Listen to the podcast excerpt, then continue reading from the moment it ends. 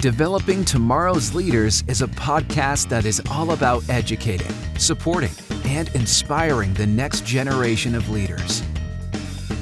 Your host, Coach T, has over 35 years' experience of educating, supporting, inspiring, and enhancing the lives of many young men and women. Welcome to Developing Tomorrow's Leaders. I am your host, Antoine Thompson, or Coach T.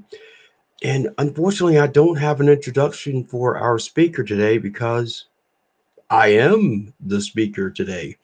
I have no guest. I'm, I'm the host and the guest today. And the reason being, is I have a topic that I wanted to share with you that I think is really important. And I'm titling this episode Teens Why the Wrath of Attitude and the Lack of Gratitude.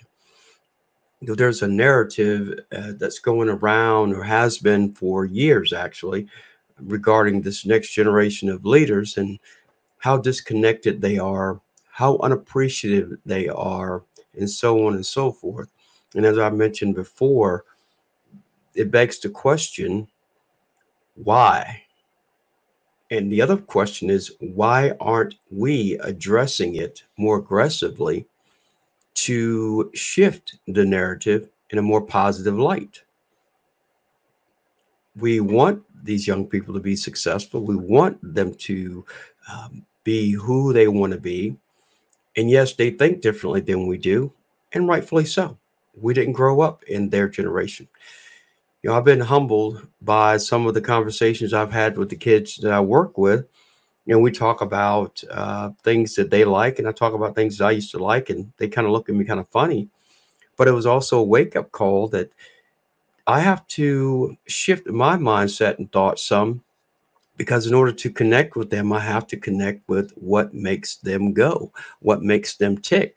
But that doesn't mean I can't teach them as well about some of the values, morals, and experiences that I've had in the past that would also help them in their lives, not just now, but in the future as well. So, having said all that, I wanted to start off this by sharing uh, the results of a study that were done a few years ago at Hofstra University by a professor there, Jeffrey Froh. He ran this study to see how he could increase the gratitude and unselfish behavior in his college students. And what he had them do was to list items and events that they appreciated in their lives. And prior to that, many of them hadn't really given it much thought or realized what they did appreciate. Well, the results of these were very positive. Um, said that most students reported an increase in happiness and over, overall gratefulness. So, like, okay, great. Well, he decided to repeat the study with a group of middle school and high school students. And surprisingly, he was disappointed to find out that the results were less than satisfactory. He stated that the teens did not seem appreciative of what they had, and their happiness didn't really increase like it had with the college students. And that leads to us focusing on the first part, and that's attitude. And I want to start just by giving a definition of attitude. Attitude, a manner of thinking, feeling, or behaving that reflects a state of mind or a disposition. So, when we talk about preteens and teens, well, there are classic things that they do that exhibit attitude the classic eye rolls, the angry outbursts, sarcastic responses, the loud and long sighs, being given the cold shoulder, and of course, those with the short, hot tempers. We've all seen it. You know, we've all had it when we we're growing up, right? But it's how it's dealt with. That's to me is what's important, how it's dealt with. Um, some of the reasons, obviously, there are always reasons for some of the behavior. Number one, we know it's developmental because we know young people are they're still their brains are still developing, so they're going through that that part of their lives. So right, they're trying to I, find out their identity, who they are. They're displaying some independence. You know, they don't want to be controlled so much. So they're and just like with toddlers, you know, they're always testing their boundaries. Well, with preteens and teens, it's no different. They're always going to test those boundaries until um, they can't go any further, right? For me as a coach and a mentor in all my years, I've witnessed it with kids and their parents. And I've and many times I've had to bite my tongue because like, whoa, I would never get away with that kind of behavior, regardless of where I was in my developmental stage. There are certain things I just knew what could be done and what couldn't be done. There was a lot of leeway being given to preteens and teens as they grow. Uh, you see so many stories about kids lashing out their parents in stores and embarrassing their parents, and the parents are trying to negotiate with their kids. Well, this is enabling that kind of behavior. You have to make a decision. If you want to stop, you have to put a stop to it. Now, going back to me witnessing it, I also get the opportunity. I see these kids how they interact with their kid uh, with their parents. Well, now they're coming to my environment where I teach, and where I coach, and where I mentor. It's a different environment. Number one, I don't tolerate that. Number two, they know I don't tolerate it. And number three, if it happens, I use that as a teaching point. I've had kids that come in and I know that they disrespect their parents, and I ask questions. And the, the most poignant question I ask is if you will show me the same amount of respect and don't give me attitude, but you in the flip of a switch, you'll do the exact opposite to your parents in front of me. What does that say about your level of respect for your parents versus your level of respect for me? Now, second part of that, I reason I bring that up, this is a this is a wake up call to parents. What are you allowing to happen? What are you willing to put a stop to? And that's that's your challenge. No, it's I'm sure it's not easy. No, I don't have kids of my own, but I love the kids I work with like they're my own. And I treat them as though they're my own. I'm very honest with them. And that's the one thing they know about me. I will tell them what they need to know and not what they want to know. So I wanted to, in this particular part of the conversation, with an experience that I had with a young man several years ago, about four years ago. He had been coming to see me, taking basketball lessons. Very aggressive young man, just go get it type attitude. And his father would bring him for his lessons, and his father would sit and watch. I always allow parents to sit and watch so they can see how I coach and so they can understand how I connect with the kids, how I interact with them. But I noticed the son would always, always snap at his father whenever his father would say something. And it typically it was reinforcing what I had said. It was okay for me to say it, but if the father just re- repeated it, it was a problem for the son. So this went on for about two or three sessions, and I'm really biting my tongue, really biting my tongue. It was kind of like, he's not my son, not my son, but he's in my environment, but he's not being disrespectful to me per se, but just to his father. So I have a dilemma here. I consider myself a coach and a mentor, and I'm supposed to be teaching kids what they're supposed to do. Well, the following week, he comes for a lesson, and his father came, and his father had received, got a phone call, had to step outside the gym. And then when he did, I took that opportunity. I jumped at the opportunity. And I asked him point blank, I said, Let me ask you a question. If something happened to your father tomorrow and he wasn't here, would you feel bad about the way you talked to him? And the young man kind of looked at me like, mm, What are you talking about? Like, well, answer the question, would you? Would you feel bad about the way you talked to him? And he took a deep breath and he goes, Yeah. I said, Yeah. Well, guess what? You have an advantage that I don't. Number one, my father's not here. I would give anything to have another minute with my father, another second with my father. Your father's sacrificing to bring you here every week. If I'm not mistaken, driving almost an hour one way to bring you here. And the lack of appreciation that you show is unacceptable. So, this is how it's going to work moving forward. You will not talk to your father in my presence anyway, like that again.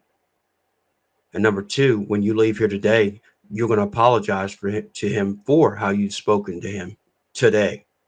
I don't care about the past, but moving forward today. Well, father comes in to finish the lesson. No, no incidences or anything like that. The next week, um, the father comes in by himself, and I'm like, okay, where's your son? And he says, uh, before he comes in, I wanted to talk to you for a minute. I'm like, oh, oh, I may have overstepped my bounds here, snapping at his son about how to talk to his father. Father wanted to thank me because he said, I'm not sure what you said, but um, his son apologized to him for how he'd spoken to him. And he was appreciative of him bringing him every week and paying for him to have lessons and so forth. And I was like, oh, my pleasure. I mean, to me, it was no big deal because after I talked to him, it was done. I was not even going to bring it up anymore because I had said my piece. He knew where I stood. And I was one of those, I'm a coach where once I say it, I'm, I'm done with it. You either take the advice or you don't. So that was an example of how you can address situations like that. Boundaries. Let them know enough's enough. Enough is enough. And that was a great experience. And the young man continued to come and no issues or anything like that. And he worked on his anger. He had some anger issues. And so that was just one of those experiences where I think it can be done. And it's an example of how it could be done. Now I'd like to shift to gratitude. And we'll start off again with the definition of gratitude the state or quality of being grateful or thankful, a warm and friendly feeling in response to a favor or favors received. Thankfulness. Hmm. Lack of gratitude in teens also stems from their need to be individuals. They don't feel as though they always have to say thank you because I'm me, I'm doing me, I want to be on my own. Part of growing up.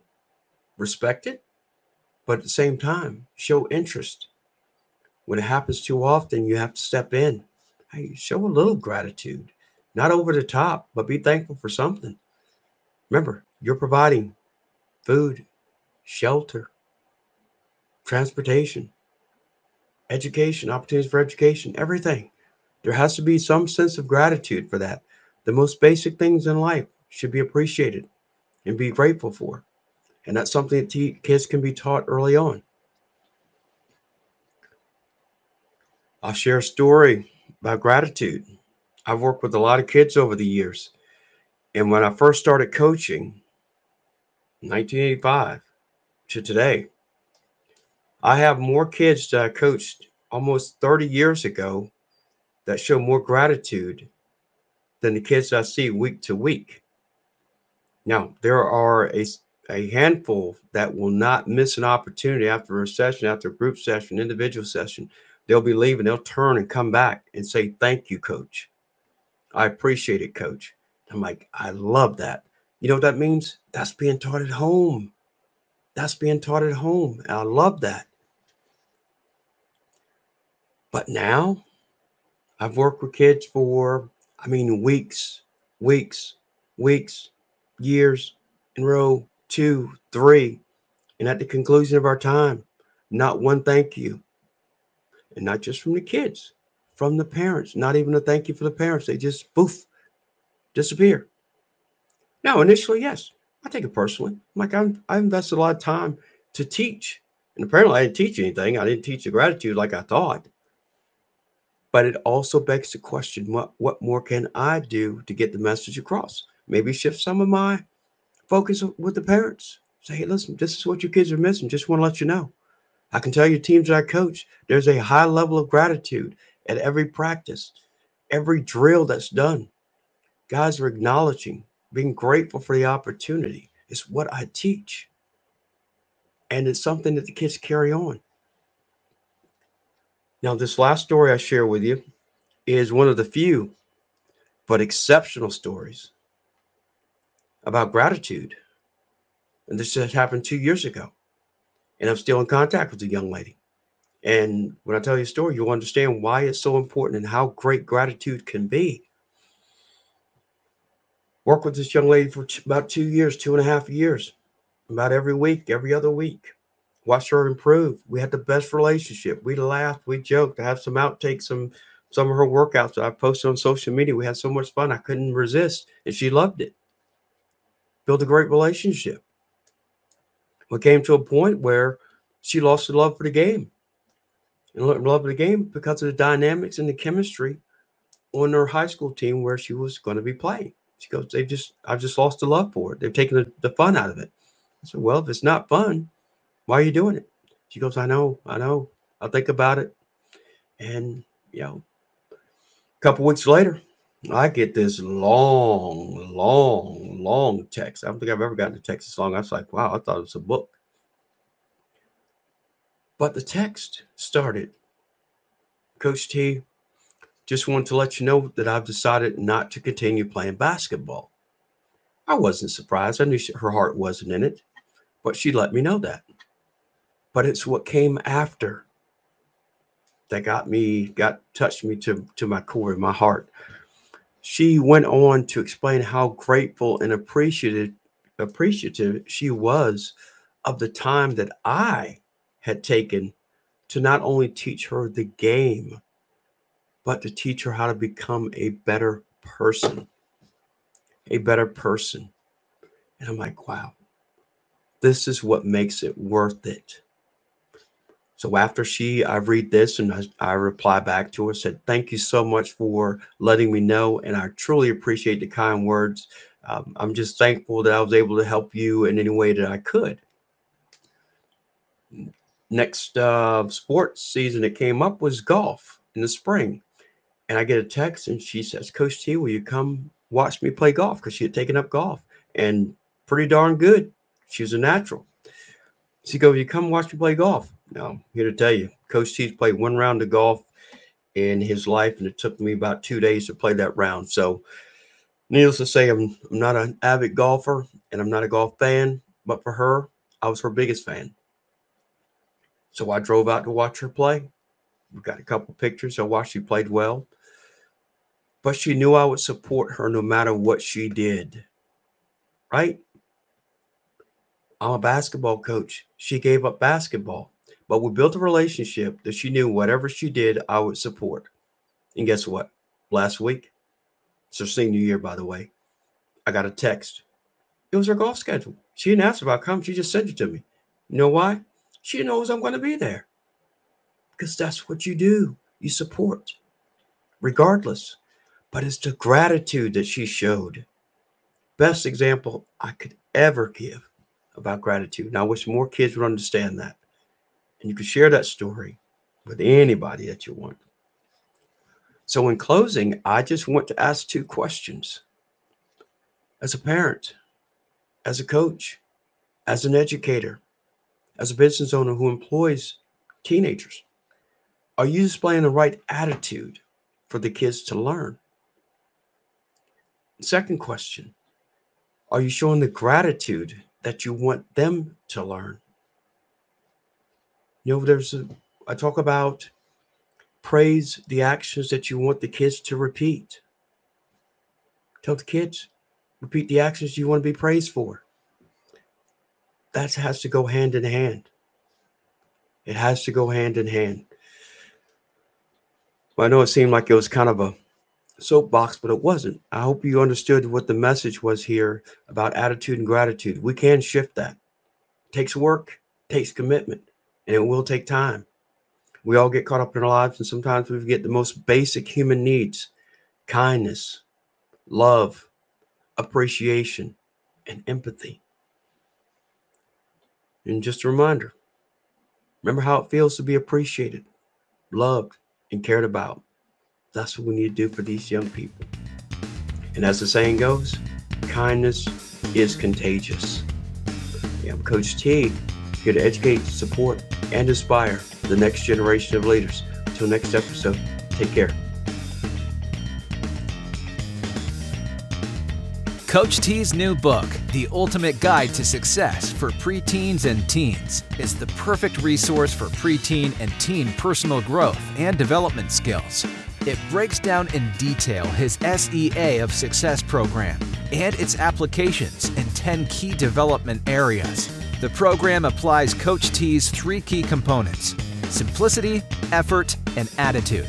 It includes some of his success stories, as well as former and current student testimonials. Order your copy today on Amazon. Available in paperback and hardback.